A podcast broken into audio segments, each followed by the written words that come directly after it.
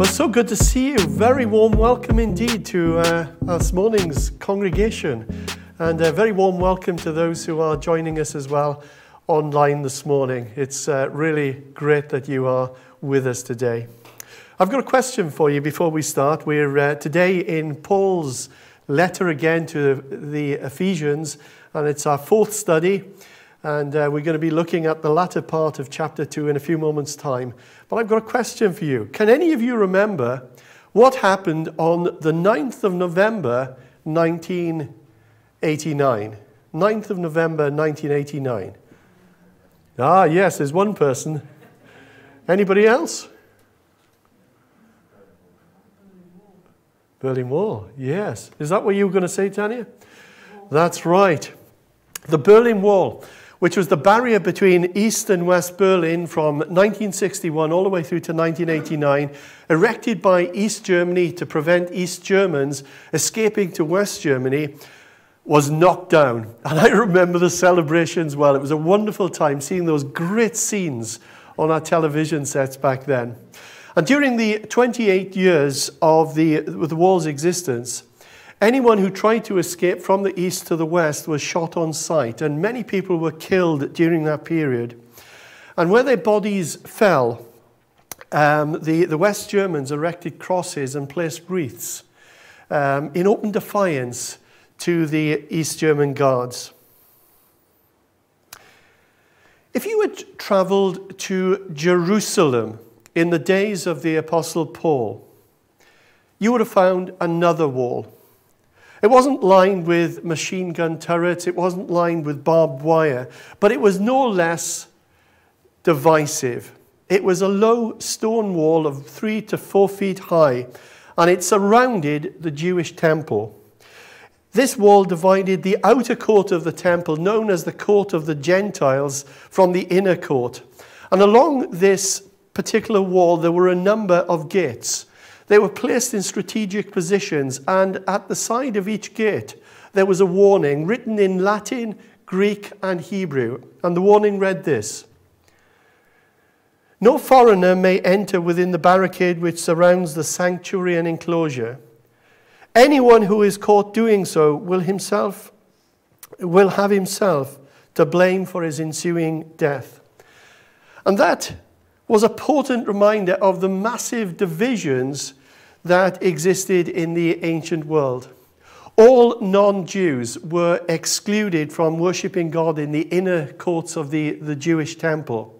Yes, they could offer worship from afar, from the outside, from beyond the, uh, from, from the court of the Gentiles. But they were excluded from the community of God's people. They were outsiders.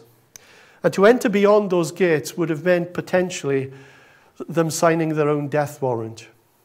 Now, interestingly enough, that when Paul writes this letter to the Ephesians, along with some other letters, he was writing under house arrest in Rome. And he was put under that arrest. What caused the arrest was that uh, some time before he'd been in Jerusalem, and some of the Jews had believed, wrongly believed, by the way, that Paul had brought um, a Gentile man, a non Jew by the name of Trophimus, beyond that wall. And it caused a riot, and that brought about Paul's arrest. The world in which we live in is full of divisions, isn't it? And I'm sure that we have seen so many divisions, even within our lifetimes, similar hostility in our world. Hostility between Republicans and Orangemen in the Troubles, or so called in Northern Ireland between the Israelis and the Palestinians, between the uh, Hutus and the Tutsis in Central Africa, between the various factions in the Bosnian conflicts in the beginning of um, the 1990s, to name but a few.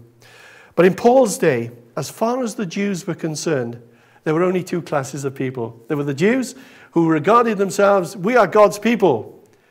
We are special to God, chosen by Him, and there was everybody else the Gentiles. And the hostility between the Jews and the Gentiles was found throughout the pages of the New Testament. And I would suggest that it was the single most challenging problem for the early church. bringing about unity between these groups of people when there was previously hostility. The Jews in Jesus' day, for example, believed that they were the only nation loved by God and all other nations were hated by God. Pious Jews would daily thank God that He had not made them Gentiles. That was part of their daily routine of prayer. They also thanked God that He had not made them slaves or women, but we're not going there this morning, okay? In Bible times, if a Jew returned to his homeland, he would pause at the border and brush off Gentile dust from his clothing. If a Jewish girl or boy married a Gentile, the Jewish family would hold a funeral service indicating that the one who had done this was considered dead by their family. But the hatred wasn't just one sided. Uh, the Gentiles were not above persecuting the Jews either and wanting to wipe them off from the face of the earth. And history tells us that. Even in the time of Paul, it was the Roman armies who had come into the nation and made the people captive in their own land. And this was something that happened for many years before, 600 years before, in fact. Before the Romans, it was the Greeks, and before the Greeks, it was the Persians, and before the Persians, it was the Babylonians. So you can really understand why this hostility ran very, very deep indeed. Now, that was a bit of background, okay? That's in order for us to try to understand what is happening in the passage that we are going to be studying today. So if you've got your Bibles there, pick them up. You at home, please grab your Bible at the moment. We're going to be looking at Ephesians chapter 2, verses 11 through to 22 this morning. Verse 11. Therefore, remember that formerly you who are Gentiles by birth and called uncircumcised by those who call themselves the circumcision, which is done in the body by human hands. Remember that at that time you were separate from Christ, excluded from citizenship in Israel, and foreigners to the covenants of promise, without hope and without God in the world. Now, up to this point in the letter, for those of you who have uh, joined us in past weeks, Paul has been telling us about the new life that we have in Christ. That God has blessed us in the heavenly realms with every spiritual blessing in Christ. He has told us about the grace of God and the mercy of God, this unconditional love which are ours. But Paul moves on now, and he talks not only about the wonderful new life that we have in Christ, but he also talks about us belonging to a new society. That new society is the church the bride of Christ, the body of Christ, which is made up of recipients of God's grace, both Jews and Gentiles. And Paul calls this largely Gentile church at Ephesus to remember, to remember what they once were before they encountered Christ. And maybe the best word uh, for them to use as they describe their former state is the word without. Without. Look at verse 12. Let's, let's look at that together. First of all, they were without Christ. Paul says that they were separate from Christ. Now, in this city of Ephesus, Ephesus, there were many gods and goddesses that were worshipped by the people. And the most famous of all was the goddess of fertility, Diana of the Ephesians. And the temple of Diana was regarded as one of the seven wonders of the ancient world. So, first of all, we are told that they are without Christ. Secondly, they are without citizenship, excluded from citizenship in Israel, writes Paul. The Jewish people belonged. They were a nation over which God ruled. They were God's people. He was their God. They had that sense of destiny. And circumcision was the clear mark of God's ownership upon them. And the circumcised Jews would say to the Gentiles, and they would call them the uncircumcised. That's the way that they would refer to them. And that was a terrible slur upon them. It was an insult, really, because essentially what they were saying is, we have God's mark upon us, which shows us to be God's own. We belong. We're not like these uncivilized barbarians. That's essentially what they were saying there. So the Gentiles were without Christ, without citizenship, we also read that they were without covenants in verse 12, foreigners to the covenants of the promise. Now, if you read through the pages of the Old Testament, you will note on many occasions that God made his covenant with various people with Noah, with Jacob, with Abraham, with um, Moses, with David.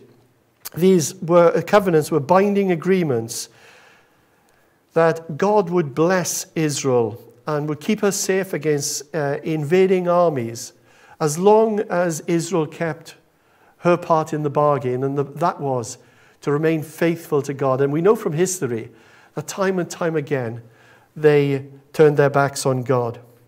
So they were without Christ, without citizenship, without covenants, and we're also told in verse 12 that they were without hope and without God. Archaeologists have dug up um, some remains of cemeteries from the first century Greek and Roman world.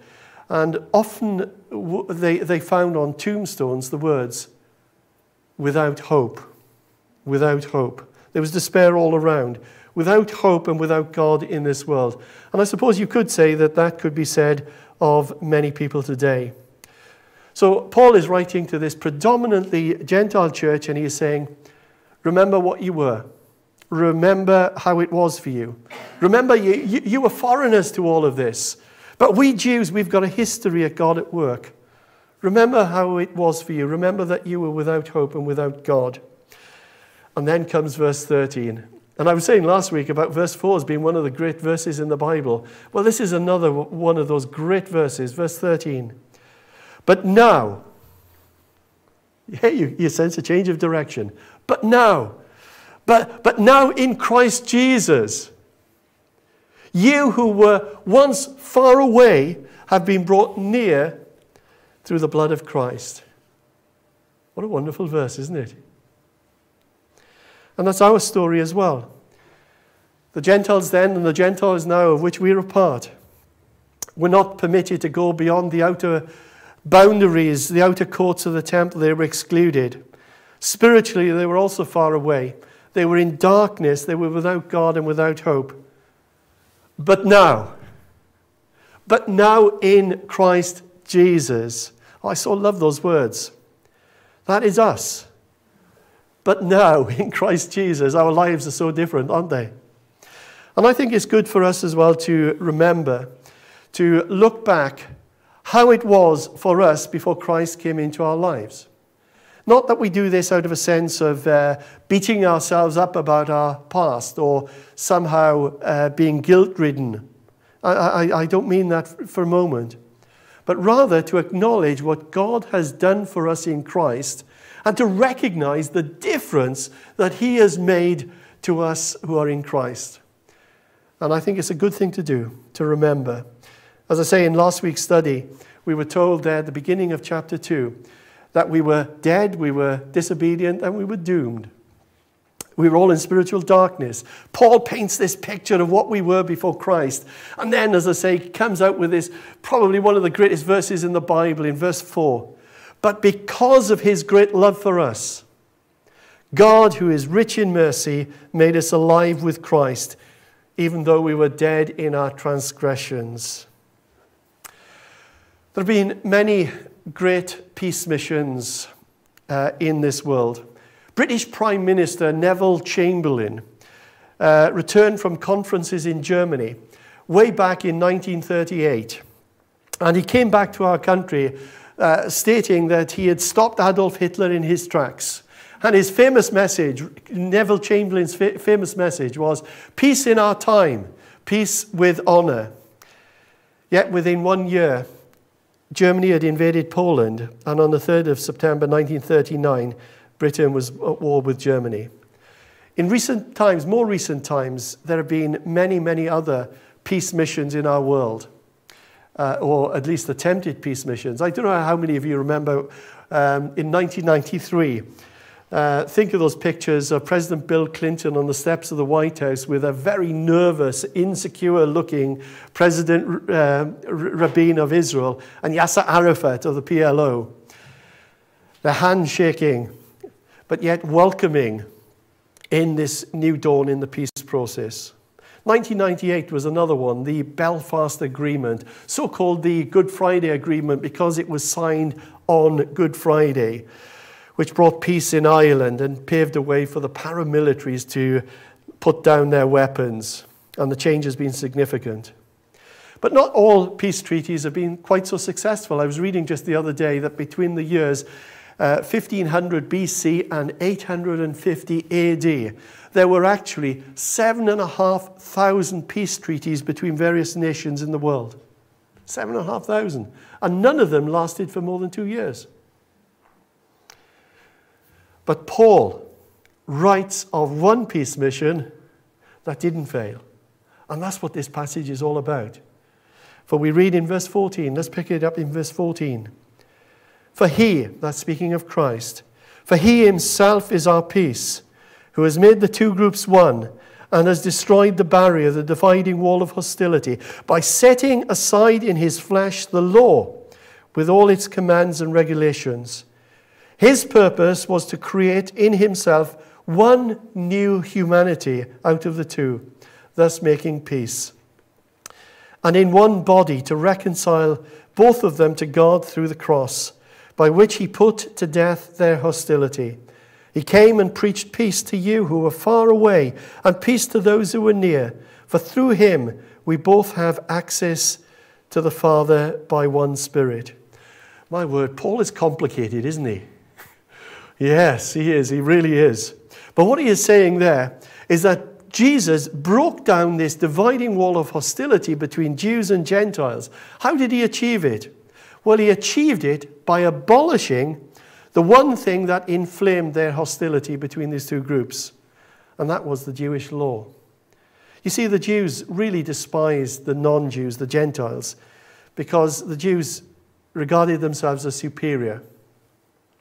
We have the law of Moses. We have the right, true way of God. God is our God, He is not their God. They don't have the law, they are uncivilized, they live godless lives. And you can imagine this going on, can't you? Many of the Jews were looking down on the Gentiles with that stomach churning air of moral superiority. Yes, the Jews were God's people. They were. But their job was to act as a light, God's light, to the Gentiles, to other nations, not despise them. They were set apart by God in order that they should bring God's love and God's light and God's truth to other nations, not boast about their own religious superiority. And as you can well imagine, this didn't go down well with the Gentiles at all. And they hated the Jews even more. They despised everything about their law. But then, and this is where it gets good, but then, in one master stroke, Jesus removed the very thing that separated them.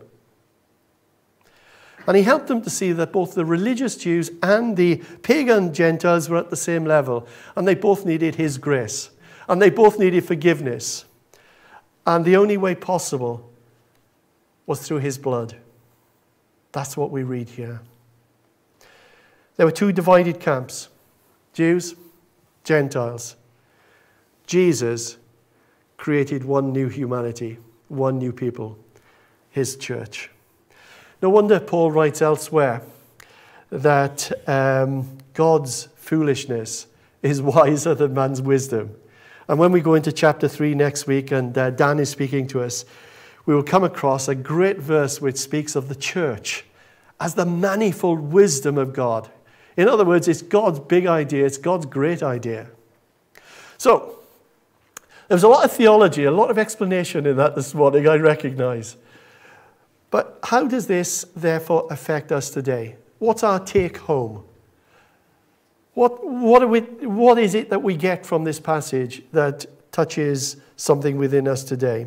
Well, firstly, just as Paul instructs the Gentile Christians to remember what they once were, that they were separated from Christ, they were excluded from the covenants and citizenship, that they were without God and without hope in the world.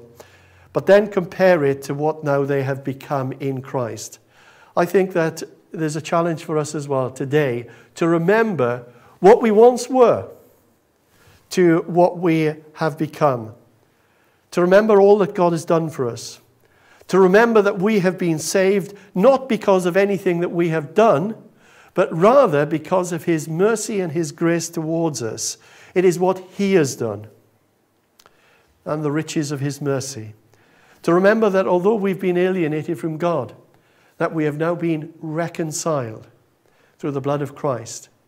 That we have been reconciled both to God and we have been reconciled to one another. And only God could do that. And as we remember what God has done for each of us through His grace, that will cause us to act and react and be different people in our world. To act justly, to love mercy, and to walk humbly with our God. That we go around with an attitude of gratitude rather than one of moral superiority. And as we remember the peace which God has brought us with Himself and one another, we will seek with all of our hearts to never rebuild those walls of hostility that God has broken down. One of the great privileges and pleasures of my life is that I am invited and have been over many years to conduct wedding services. And um, it, they're always great fun and great times of, uh, it, it, they're so lovely, aren't they? We all love going to a wedding.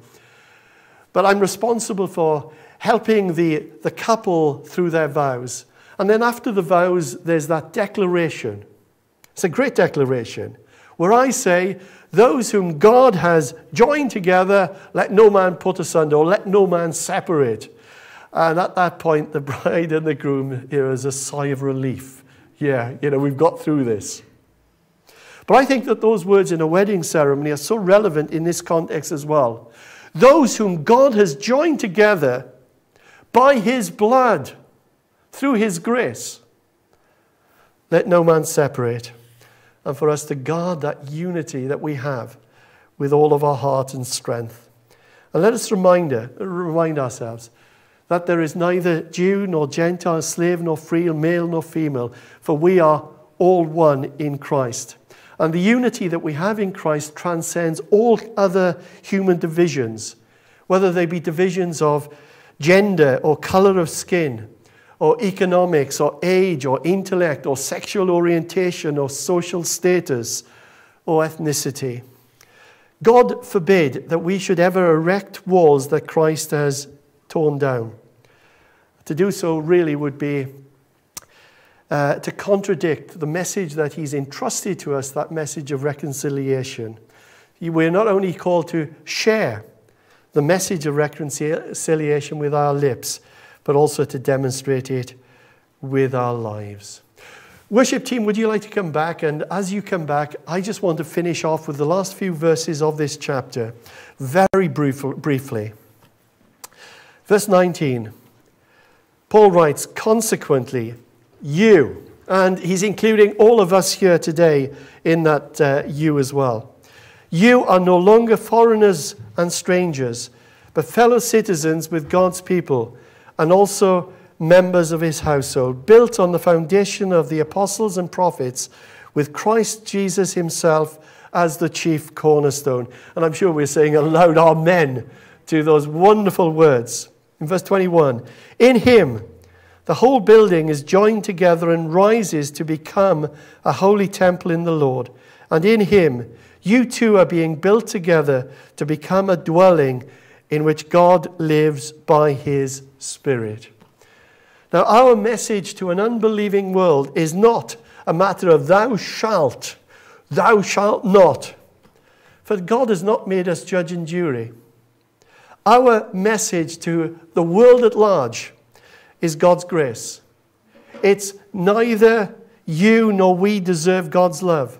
Yet God, in His mercy, has sent His Son to take our place that we might know forgiveness and that we might know freedom.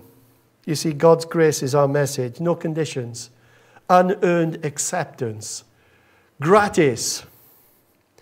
And through grace, we have received new lives in Christ, but also through grace, we have been joined together as one new society, for which we thank God. No longer does God live in temples made of stone but in us, his children, his church, his dearly beloved possession. And we give God thanks. And all God's people said, Amen, Amen, Amen. Let's pray together, shall we?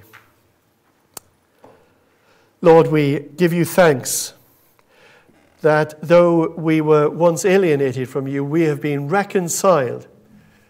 Reconciled to the Father and reconciled to one another through the blood of Jesus. And we thank you, Lord.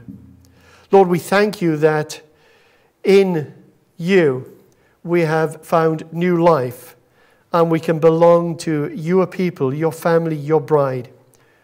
We thank you, Lord, for the unity that you have created amongst us, but we also celebrate our diversity. And we thank you for it, Lord. Lord, we pray that you might help us maintain the unity that you have brought amongst us, and that we might demonstrate your love to each other. And as we demonstrate that love, we pray, Lord, that we might be declaring the love of a God who loves his humanity, loves his world. We pray this in your name. Amen.